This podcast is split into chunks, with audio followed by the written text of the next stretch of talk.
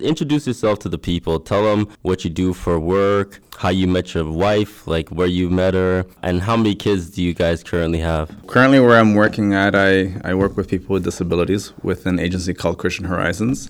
They're they're all across uh, Ontario currently, and so they service uh, people with disabilities in Ottawa, Windsor, you know, Niagara Falls, you name it, all of Ontario. A couple of years ago, they recently opened up another. I guess you can say they've expanded, so they moved out to Saskatchewan. So now they've also, I think they partnered with another agency over there to work with more people with disabilities. So I know the latest, the last thing I heard about them that Christian Horizons is one of the biggest agencies in Canada that currently works with people with disabilities. Wow. Yeah, and uh, they they've expanded to the point where they now have a, another section that they call CH Global, Mm. which they tackle. They use missionary work as a way to be able to work with people with disabilities as well, but in an international scale. They've done missionary trips to Nicaragua. They've done trips to I think Ethiopia and India as well. I think also somewhere in in in Europe. They've done a couple of missionary work over there too. It's I mean it's it's, it's a really great agency to work with because you know they I mean besides the fact that they they're their foundation is Christian based, Right. um, you really get a chance to work with people and just try to impact their lives in one way or another. Wow, that's amazing, man. You know, it's funny that you mentioned that you work for a group that helps people with disabilities because my mom actually does that kind of work. Oh, too. really? Yeah, she's a school teacher with the TDSB. She's a teacher's assistant. And, you know, she's been doing it for years and she loves her job. And I've had the pleasure of being able to go there, you know, like for Take Your Kid to Work Day. Mm-hmm. Okay. And, you know, just getting a feel for They, the job. they still do the take their kid to work day. well, you know, back in 20, oh man, what was I in school? Like, That must have been a while ago. yeah, it's been a while, but you know, when I was in school, they still did do that. Okay. Why don't you tell the people, you know, where you met your wife? Yeah. So my wife and I, we met almost five years ago. Oh, How we met was quite a quite an interesting story because we when we met we didn't really it was more like an acquaintance type of meeting. So she um, had recently uh, come to canada. Um, about a year after that she she became ill. Oh, and so uh, she was just she was just starting in her journey with with walking in the faith with with coming to church and all that stuff right? So she was like basically a newborn christian. And at the time my when she came she became ill uh, my parents took her in. Um, at the time she had a, a, a daughter that was about the age of i would say maybe nine or eight eight or nine. So she came over to stay at our house. My parents like they took care of her and everything. So we like we met that was the very first time we met officially. She she tells me that one time she remembered that i i, I woke up like at nine in the morning because in the work that i used to do um, uh, that i do i used to work in a different location in, in the durham region and my hours were more in the evening. So my pattern of sleeping was you know a night owl stay up at like Ah, midnight yeah, yeah, whatever you know catch a, a couple of netflix episodes and then go to bed kind of thing right? So i was i was used to waking up like at you know 8 9 a.m and so usually it was just my dad who wasn't at the house by then. And obviously she was there at that time you know uh, trying to get better and all that. Uh, so she remembers that one time i you know i came down and we had a conversation. She i told her about my work where i worked and how we were doing a couple of uh, activities and trips for the people that i was supporting. So that was like the official first time we met. But i'm telling you no chemistry at all. Nothing. It was No? just like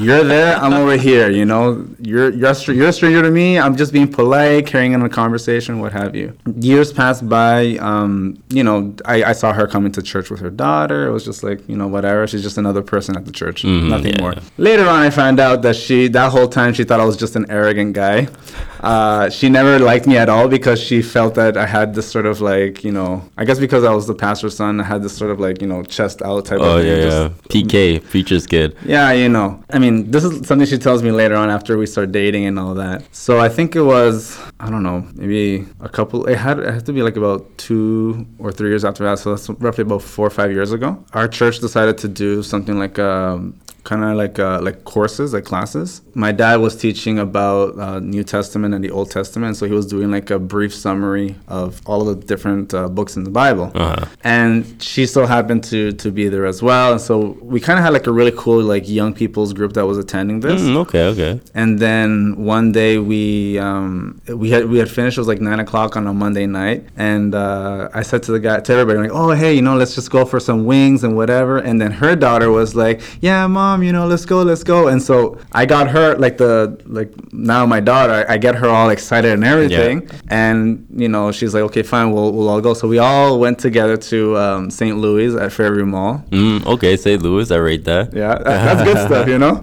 So she ended up sitting in a section, I think, where the air conditioning was kind of hitting her. Okay. So she felt a little cold. Uh, So then she switched with somebody else who was sitting in front of me, and so as a result of that, we just started com- like talking and you know getting to know each other like on a very superficial level. uh huh. And I remember, I think it was that night, I sent her a message on Facebook Messenger, I'm like, "Hey, you know, what's up? How are you?" Blah blah. blah. So you know, that's kind of how we started our our friendship.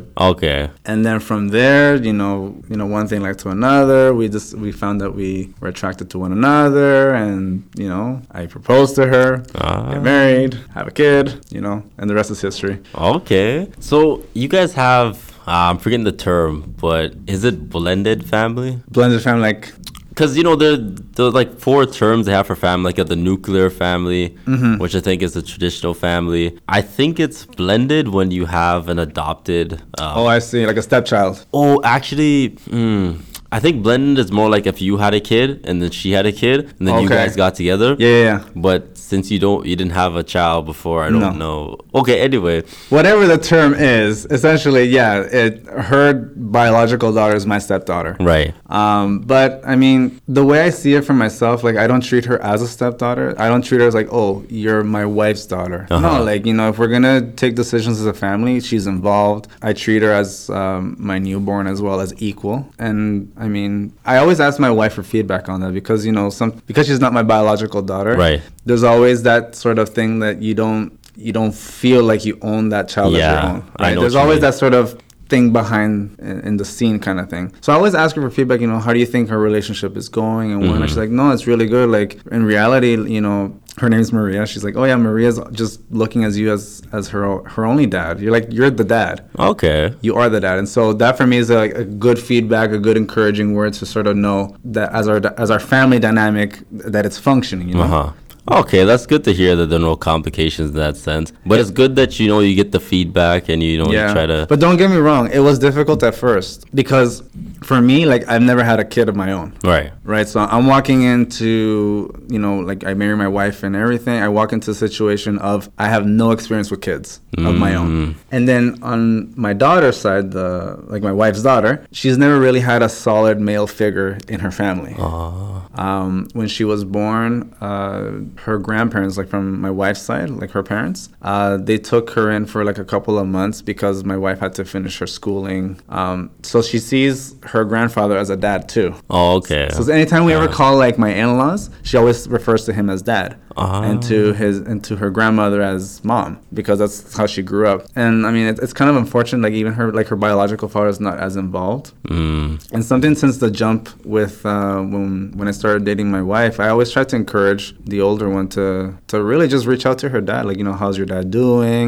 the biological one, Yeah. right? Just so that that she gives him an opportunity at least to be able to be involved in her life. Mm-hmm. But I mean, it's it's one of those things that's unfortunate that he doesn't take the initiative. And in reality, it should be the him as a Yeah. biological father. He should It be the one be. that reaches out to her his daughter, not the other way around. You know. Yeah. But so in that sense, I mean, she doesn't. She she hasn't had like let's say a, a, a male figure in the home, right? And so my wife has had to basically have before I came along, she had to have both hats on, mom and dad, uh huh. right? And so my wife, she says like, no, like Maria, she loves you as as as a dad because you are the dad of the house, you know. And something my wife is like, oh, you know, when when when the new baby comes along, like, are you gonna leave Maria to the waist. I'm like, no, I'm gonna you know try to find the balance between both. And I always ask my wife for feedback as well, and she's like, no, you're doing really well with that, trying to not show favoritism to one over the other. Right. I mean, obviously, a newborn does take quite a bit of time for you to tend to and like the diapers and all that stuff. But it's trying to find that balance. I think really investing in in, in both of their lives. You know, so it's, it hasn't been easy. It hasn't been easy, but it's one of those things that you, at least for me, I find that it's like a true dependence on God and knowing what God's um, design is for the family really does help to be able to know like what your role is within your family, like your dynamic of family,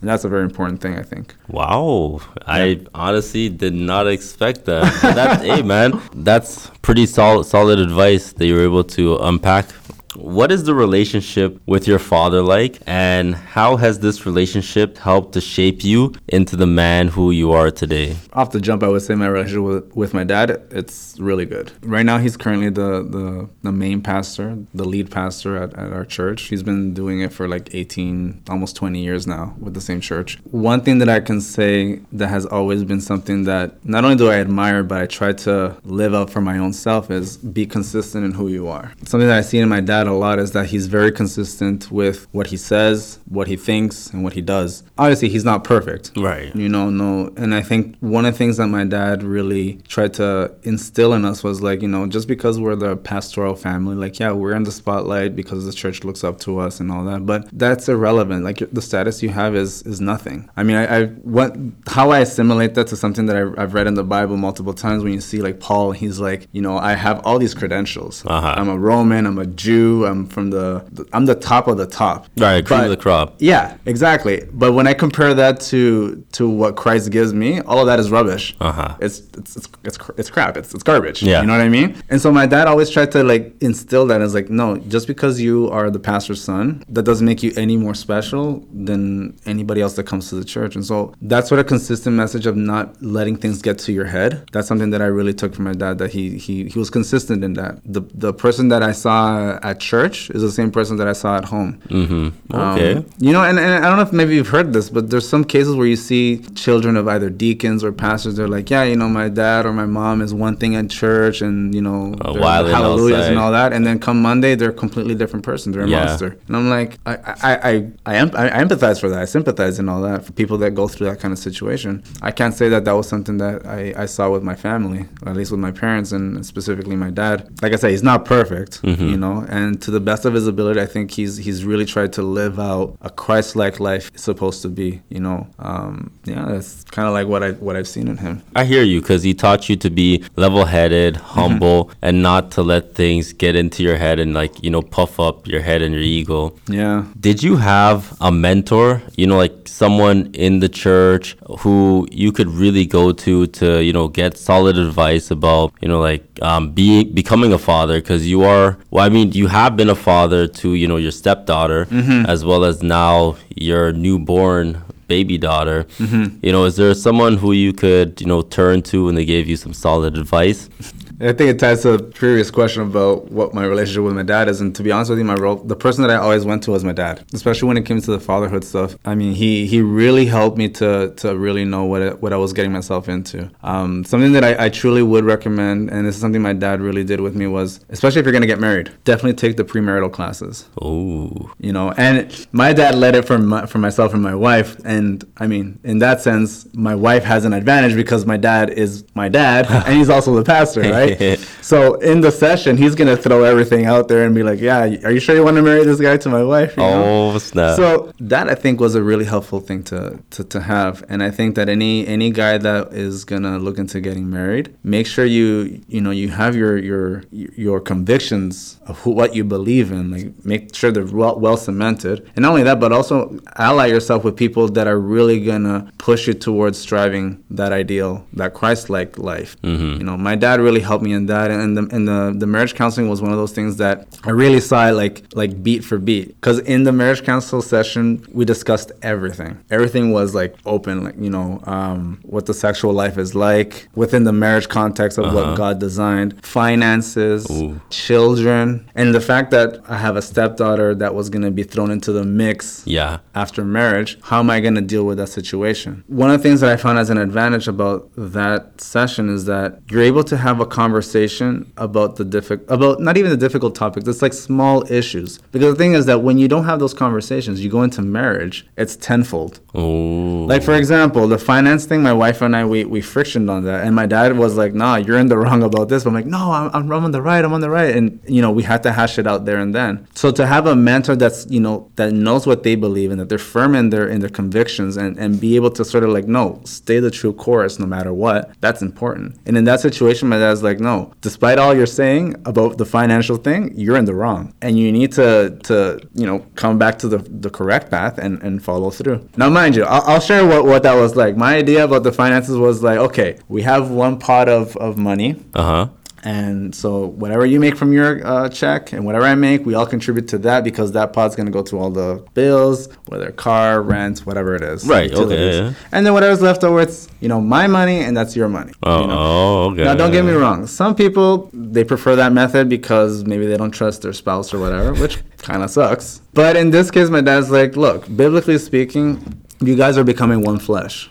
What's yours is hers, and what's hers is yours. So why should there be this sort of independence? Like you guys are, you guys are sharing everything: your resources, your life, your troubles, your happiness, everything. Uh-huh. So why in this particular thing you want to be like isolated? And I was like, no, you know, it's just it makes sense financially, mathematically. Like I tried to rationalize it and I tried to push it. My wife, my wife was like, no, like this is dumb. Like no, we're, we're all gonna contribute to one thing. We are like to, gonna be together. And my dad was like consistent and then said, no, like you, you're not you're not doing things right, you know. And so to have a person to really just stay the course and help you to maintain that consistency, I mean that that really is is significant. So my dad was played a role in that. And as a result of that conversation within our marriage, financial issues is not that it's not an issue. And I think something that I, I definitely advise like young men and young women definitely do a marital course before you get yourself married. Because the, the conversations the things that you assume about your spouse might be wrong. So I could assume beforehand, oh yeah, my wife is on the same page as me. She'll agree with me. Everything will be honky dory. We don't have the conversation. We get married. We deal with a situation. I find out that she has a different opinion, a different outlook. The problem is tenfold. Yeah, then it really hits the fan. Oh my gosh, does it ever?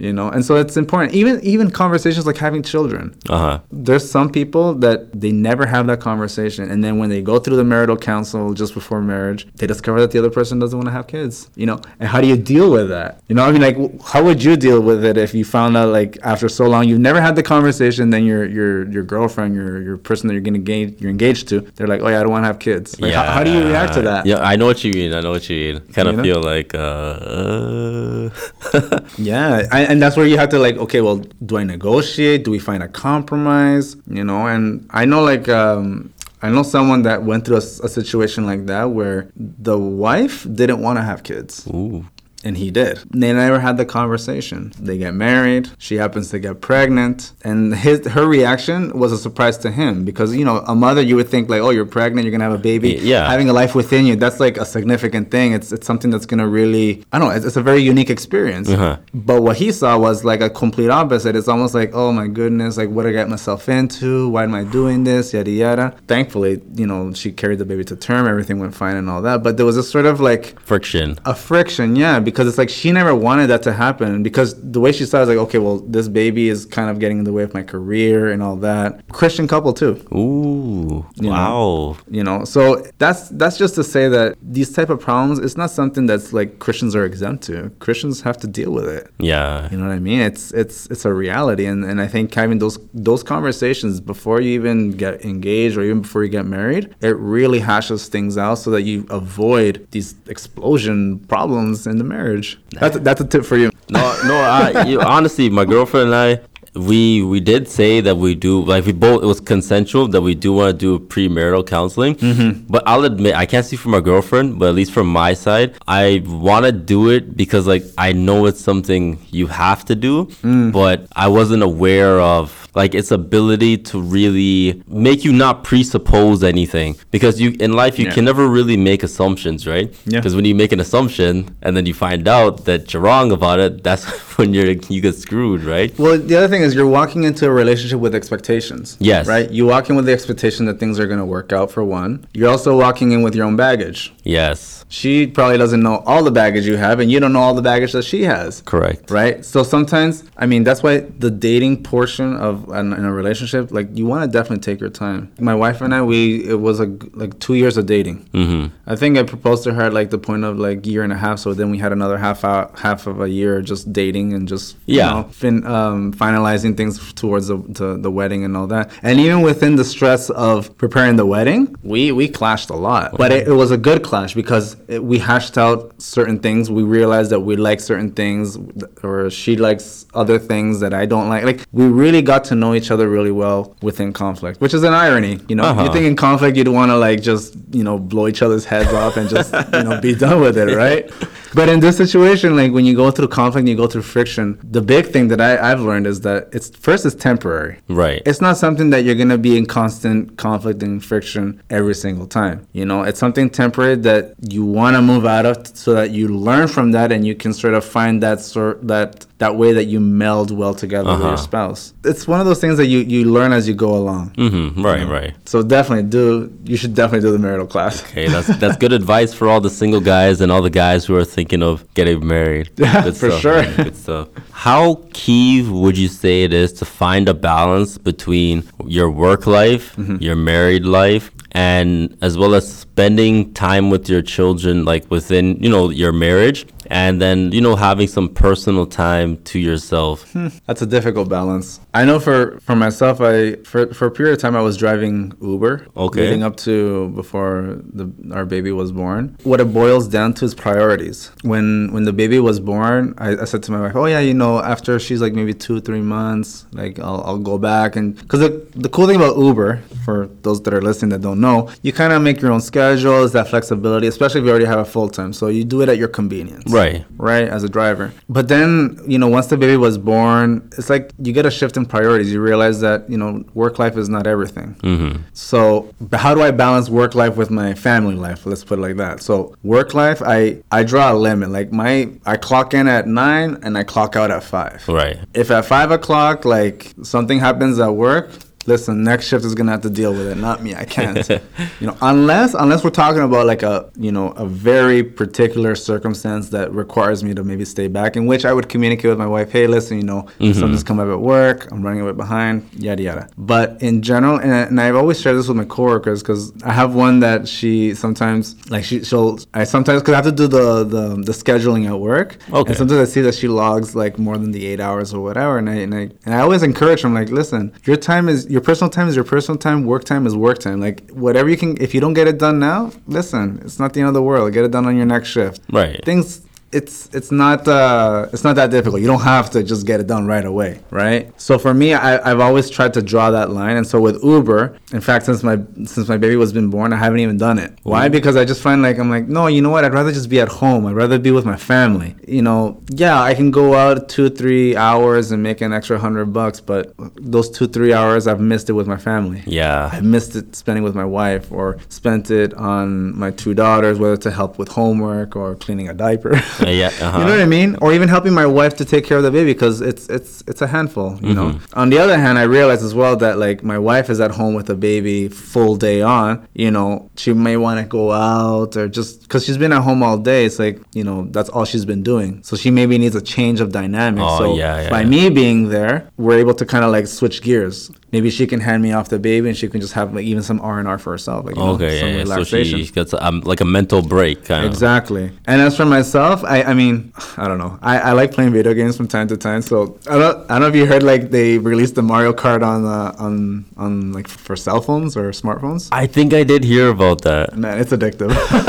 so sometimes I'm like, when I have my own downtime, I'm just like going on Mario Kart, just racing or whatever. They also came out with, I think it was like Call of Duty. Oh, yeah, the mobile- yeah, the mobile one. mobile. That's another one that you know, good R and R. I mean, it's a little violent, but I'm not trying to promote violence. But I mean, it's just you. It's important definitely to have your me time, and it's not in a way to be selfish. It's more to be able to kind of recollect your thoughts and kind of like you know really recuperate mentally. I know, like specifically with my job, it's it's more mental and psychological stress than actual physical stress Yes. because I'm I'm dealing with people that are more independent. So they have a voice of their own, they have their own opinions, they are free to choose what they want to do. And so sometimes you see them doing certain choices and you know that they're not the right choice, but you have to kind of like help them along, talk to them, sort of guide them. It's almost like you're dealing with a 12, 13 year old Yes, I do know? know what you mean. right? So that takes a toll on you mentally, like as a stress, right? So having to do that for day at hours, I mean, I definitely need my R and R time, and I find that going home and just disassociating myself from work that gives me that break. Mm-hmm. You know, it's like I, I leave work right at the door, and and that's it. I mean, mind you, my wife sometimes like, oh, how did work go? So I do debrief about it sometimes to also help in that sort of transition. And it's good because then she kind of like gets a feel of what I'm going through and how she can be supportive for my for me, you know. And so it's a I don't know, it's, it's a pretty it's, it's it's good to have someone or to to be with someone that you know is going to be able to complement you. I hear you on that. Yeah, it, it, it's very important because if you have someone that's not gonna really be there supporting you when you need it, especially as a man, because like I don't know if it's like a stigma or stereotype that men have to carry the weight, like oh they gotta be the workers and all that stuff and all that. Nah, I feel like that's an accurate statement. you know, to an extent, biblically speaking, we're designed we ha- we have that To uh, carry more. responsibility. yeah. Right, that we gotta labor the, the land and, and really work hard and all that. So that's just something that we're built for. But we're not Superman. Yes. Yes. You know, there's a point that you have to come to like, okay, you know, I need to rest. And I mean, before I got married, I, I did work quite a bit. And then my wife would be like, no, but you need to rest. Like, this is before we were still dating. I'm like, no, no, I mm-hmm. can keep going. I keep going, you know? But now being married is like, that's a different responsibility. It's a whole different ballgame, a whole different mindset that you have to have. And so being able to give time to my wife, being able to give time to my daughters, it's, it's important. And so I have to really put into a balance, like, okay, what is priority? Do I want to work a couple of extra hours, make a couple of extra dollars, or do I want to spend that time with my wife, with my kids? Invest in them you know especially with the older one uh, she's in grade eight you know Yeah. following up with Pivotal homework. time. yeah and i mean it is a huge pivotal time just because of like all the different changes that are going not only like like hormonally and internally but just our society how it's changing in such rapid pace Yes. you know, it's important. I I find as a parent that you want to be able to be there to cement foundational and very important things, especially when it comes like to a Christian perspective on how to live in a secular world. Yeah. Right. And if I'm gonna be trading that time that I can invest in my kids to go make extra dollars, It doesn't really add up. it's not worth it. It's not worth it because if at the end of the day, you know, by me trying to work and work and work and work to be able to provide for my family, my kids end up being lost in the world. Yeah. What was the point of it? I know what you mean. You feel like you really lost out in the end, right? Yeah, you really get the short end of the stick. And I think that's the lie that we're sold sometimes that we have to work, work, work, work, work to be able to obtain the things that we supposedly need. Yeah. Need. And, that, and I, I mean, your viewers can't see it, but I'm doing the quotations here. You need in quotations. Yeah. In reality, it's not a need, it's a want. Yep. You know, and so I think understanding that, I mean, we can go deeper on this. I mean, understanding the fact that everything that we have comes from God, that also changes everything. Yes. It changes your priorities as well because you're no longer thinking about, like, what do I have to do on my own strength to be able to provide for my family, to be a father, to be a husband, to be a role model, you know, to be a good employee, all these things, you know what I mean? It doesn't become about that. You, you, you, you have a different mindset where you're like, you know what? I'm going to do the best that I can with the things that God has given me and work with that. And it changes your perspective because you're no longer working and, and, and trying to strive for things that are just materialistic, unachievable, Trust me, I, I you know? I think a lot of people can uh, really connect with what you're saying. Even myself too, because I was just talking to my girlfriend about this after leaving church, and I'm just like, you know, a lot of the things that we have or that we strive for, we really don't need. And I was just telling her like the sermon hit me that in the morning, like you know when you wake up but you're still not fully up and you still spend some time in bed. Mm-hmm. I like to listen to something informative, you know, like whether it's a podcast or like a YouTube video. Yeah. But I was saying, you know, instead of always doing that, I should replace it with like, you know, minutes of prayer. You know, just honestly just like talking to God. Mm-hmm. Because you can always make time for those things later, but you have to know what your priorities are instead of rushing to try and make time for your priorities. No, it's so true. Yeah, I know for myself, I, I'm guilty as charged. I'm one of those, you know, like you see it on the news, like how people are sometimes addicted to Facebook or whatever. I'm one. Of, I'm I'm guilty as charged. I will pick up my phone and I'll be like checking Facebook to see what's the latest post that somebody put controversial in, Yeah. what I can say, you know. And it's it's it's a bad habit. Uh-huh. honestly, it is a bad habit because you're right. It's the time again applying the same concept of like you know work versus spending time with your family. If I were to take that and apply it with God, Yeah. you know, what's the priority? Spending time with God or spending time in all these other things? And the thing is that the other things are more attractive, Yeah. right? They entertain your mind, you know, and, and you just kind of like get lost in it. And then next thing you know, it's like you're 20 minutes spent there just looking at Dark going- web, man. You're in the dark side Yeah, of YouTube. you're just looking and looking and reading and scrolling and scrolling and scrolling, and then the wanting to spend time with God just ends up being wishful thinking. Yes, it's just like, oh, you know, I wish I would have more time to spend time with God. But in reality, it's like you have the time. It's just you need to make that conscious choice of like, no, you know what? I'm gonna do it. You know. But interestingly enough, and this is something my dad always said to me, like the moment you as a Christian decide to want to do God's work or you decide to want to do things for God or you start to get engaged in God's activity, right off the bat, the enemy is gonna put down something in front of you to block you from trying to do it. Mm-hmm.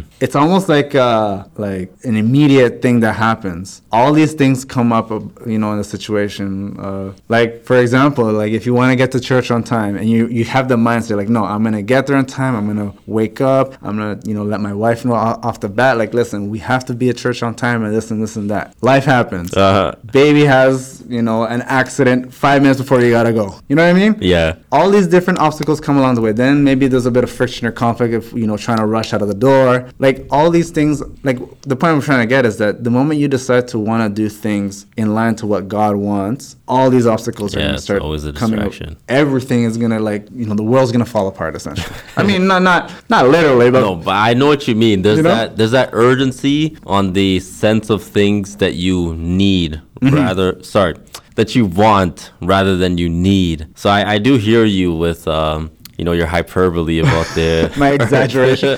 By the way, Hispanics, Latinos, we like to exaggerate.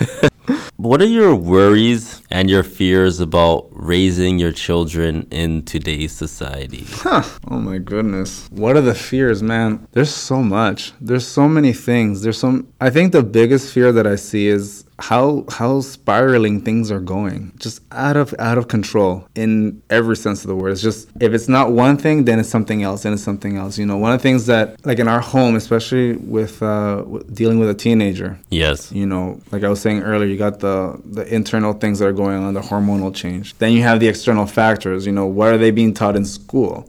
I think it, it's very important that as a family, especially as, as a father and as a mother, that you know, especially if you're a Christian one, Right. that you know exactly what it is that you believe. I mean, doctrinally and theologically and all that stuff, and where you stand as an individual uh, in light of how God sees what the family is supposed to be like. So I think the biggest fear or the biggest thing that I see that is like the attack from society towards Christians, I would say, is it's, it's on the family. It's redefining what a family is. Um, one of the things that I I, I remember hearing um, someone at our church preach about uh, there's a psalm I think where it talks about how parents are like uh, like a bow Okay. Yes. right Yes. you know how the bow has the a a the stick part and then it has a string. Yes. right? And so it's saying how you know you have two two ingredients. You have the stick and you have the the string. Completely completely different. Independent they do separate functions. You can use a string for fishing. You can use a string to tie a knot but you can't use a piece of wood or a piece of stick to well you could use it for fishing if you put them together but like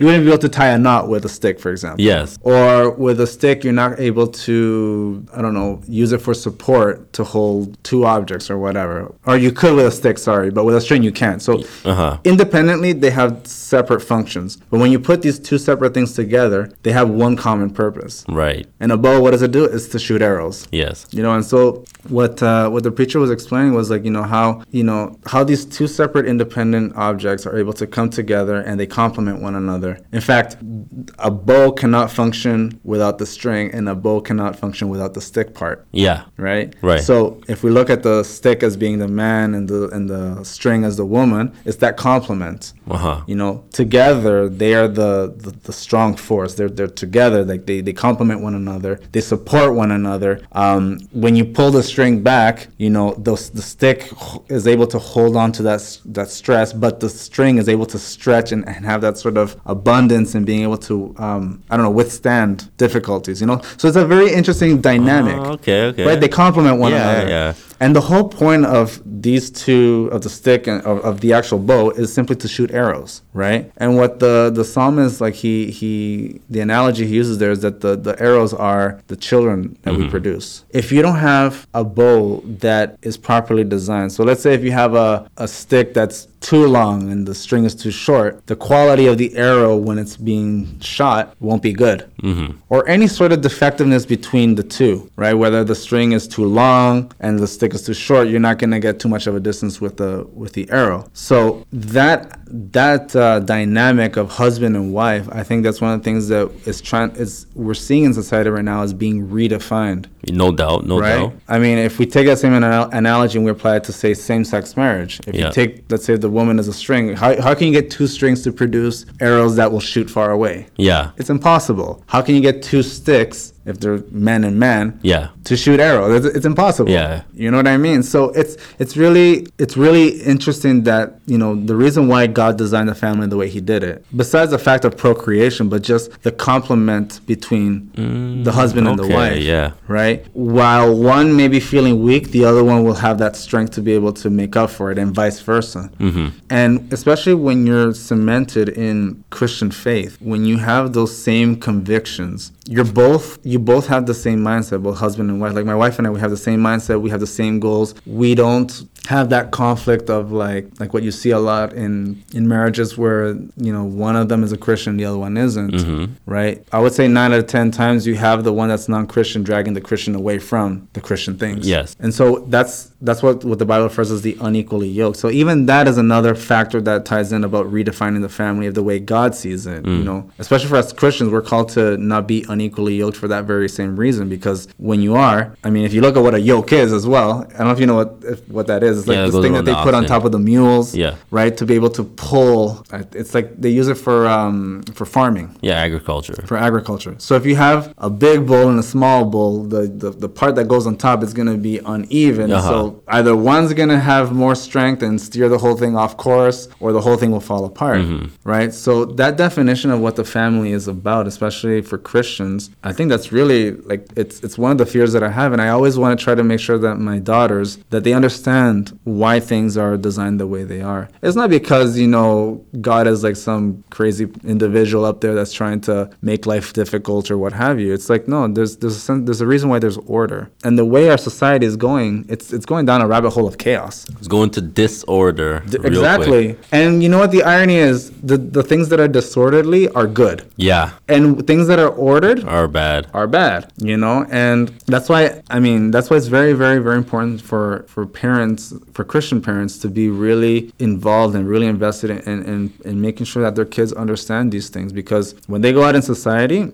they're the majority we're the minority Yeah, and if you don't know what your convictions are you will easily you be swayed Yep. you know and my fear is that like i don't want my daughters to to be easily manipulated or easily seduced by what society dictates is the new standard because it seems like the goalpost just keeps changing all whenever it's Oh convenient man, there there is at this point there is no goalpost. There is no it's like goalpost. it's honestly a free for all, man. The Society is just telling you do whatever you feel works in the moment now, and as long as it doesn't later. harm nobody Yeah, exactly. and know? then to just change it whenever you feel like it, which you can't live like that. no it's it's such an inconsistent it's very inconsistent and it's nothing solid for you to be founded upon Mm-hmm. you know whereas the bible is very clear you know god designed marriage to be between man and woman and the the reason why is because they i mean they're designed for one another Yes. besides the biological aspect, just the personality and the character and the traits, how they complement one another to be able to lead a family. Mm-hmm. You know, it's it's so it's a no brainer. At least for me, it's a no brainer. And so I want to make sure that my daughters understand that. You know, and that when they you know when they're in school and, and obviously with all those hormonal changes, obviously they're gonna think, oh, you know, that boy's cute, yada yada yada. You know, just to really understand, like, okay, well, what type of man do you wanna do you wanna have? Like, do you wanna be with in the future?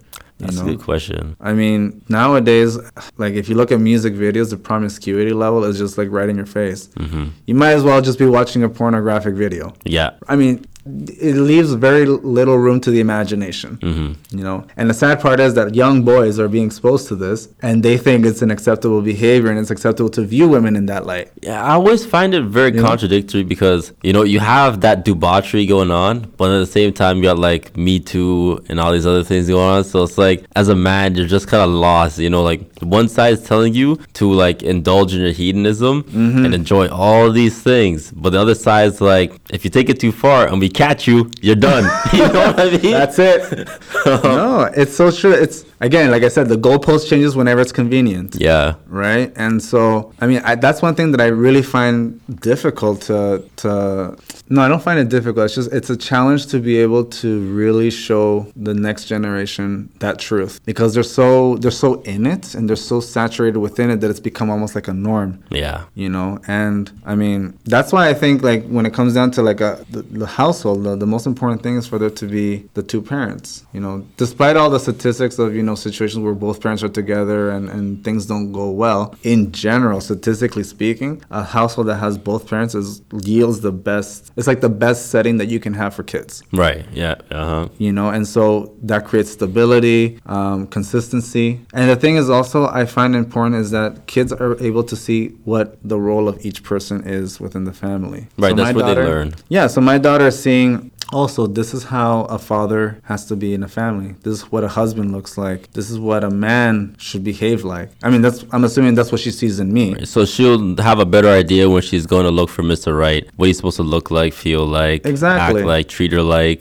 Absolutely. And so that's that's important and that's why I mean becoming a father, a husband and, and as a man, it's it's a challenge because what God calls men to be is completely 180 from what society views men as. Yeah. I mean, now men can be women. I mean, you know, No comment. but I mean, if when we when you look at it biblically, like even when when when Paul says that you know the husband is supposed to be like Christ, right? And I mean, this, this, that's the controversial verse that people always go to, like, oh, you know, it says that women have to be uh, what's the word, uh, submissive. yes. Like the wife has to be submissive, submissive to the husband. Well, when you take the word submissive in the way that we interpret it now, it's like, okay, what are you, are you talking about slavery? Are you talking Oh, about oh, yeah, yeah, no to- yeah, rights? Are you uh-huh. talking about this abuse thing? No, it absolutely has nothing to do with power Yeah. absolutely nothing to do with power. What it means is that you are following the guidance, you're following the direction of your husband, who's the head of your house. Right. It's a willful submit submittance. It's not Yeah. a forceful submittance. Absolutely. And you're not doing it because it's being imposed upon you. You're doing it because you're, You you're doing it out of love. Yeah. The key is there. You you willfully are wanting it, and it's not an oppressive thing. It's more of a collaboration Yes. thing. But people misinterpret that.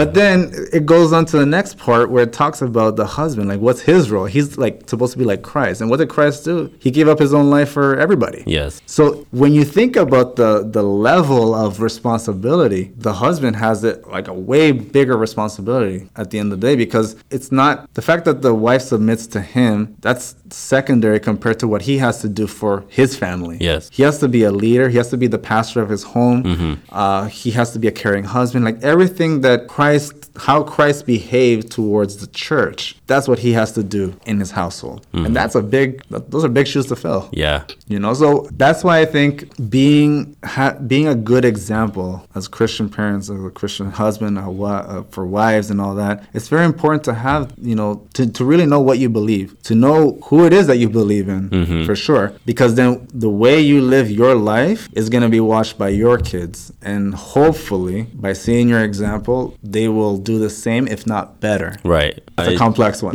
I know it, it can get pretty deep.